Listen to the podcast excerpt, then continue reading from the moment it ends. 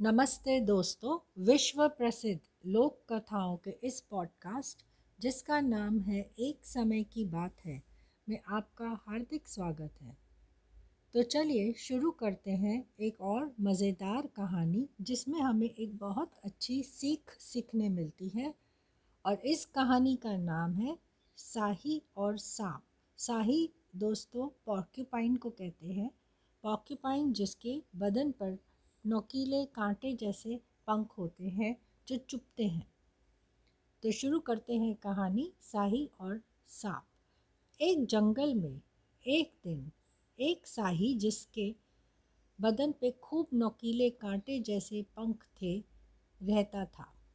उसके पास रहने की कोई जगह ही नहीं थी। तो वह दर बदर जंगल के हर कोने में भटक रहा था कि उसे कहीं रहने का स्थान मिल जाए। भटकते भटकते वह एक दिन एक छोटी सी गुफा के सामने पहुँचा।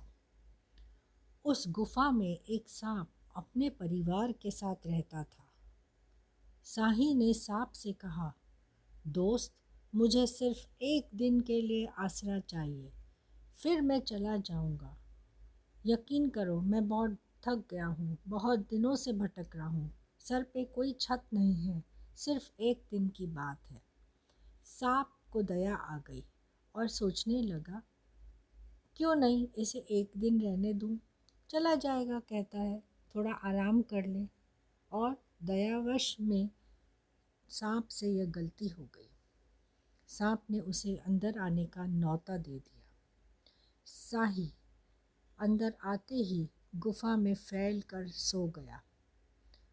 लेकिन उससे कांटे जो थे बदन पे उससे सांप और उसके बच्चों को चुभन होने लगी।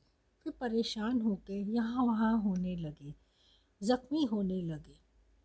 तब सांप ने साही से परेशान होकर कहा कि, भाई, मैं यहाँ नहीं रहने दे सकता तुम्हें। तुम्हें जाना होगा। क्यों?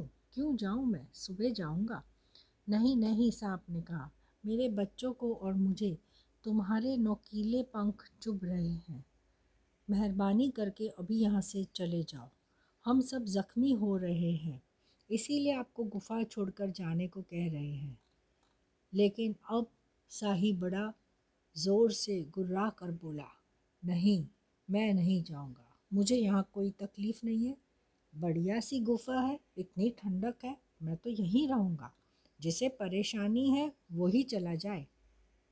अब सांप बहुत पछताया कि ये मैंने क्या कर दिया। लेकिन उसके पास और कोई रास्ता नहीं था। अपने बच्चों को वहाँ से लेकर गुफा छोड़कर वह चला गया। तो दोस्तों, हमें इस कहानी से यह सीख मिलती है कि कई बार लोग दयालुता का गल, गलत फ़ायदा उठाते हैं। इसलिए सोच समझकर ही किसी की सहायता या किसी पर दया खानी चाहिए। आशा करती हूँ कि आपको यह कहानी बहुत पसंद आई होगी। फिर मिलेंगे एक नई कहानी के साथ। जल्द ही। Happy listening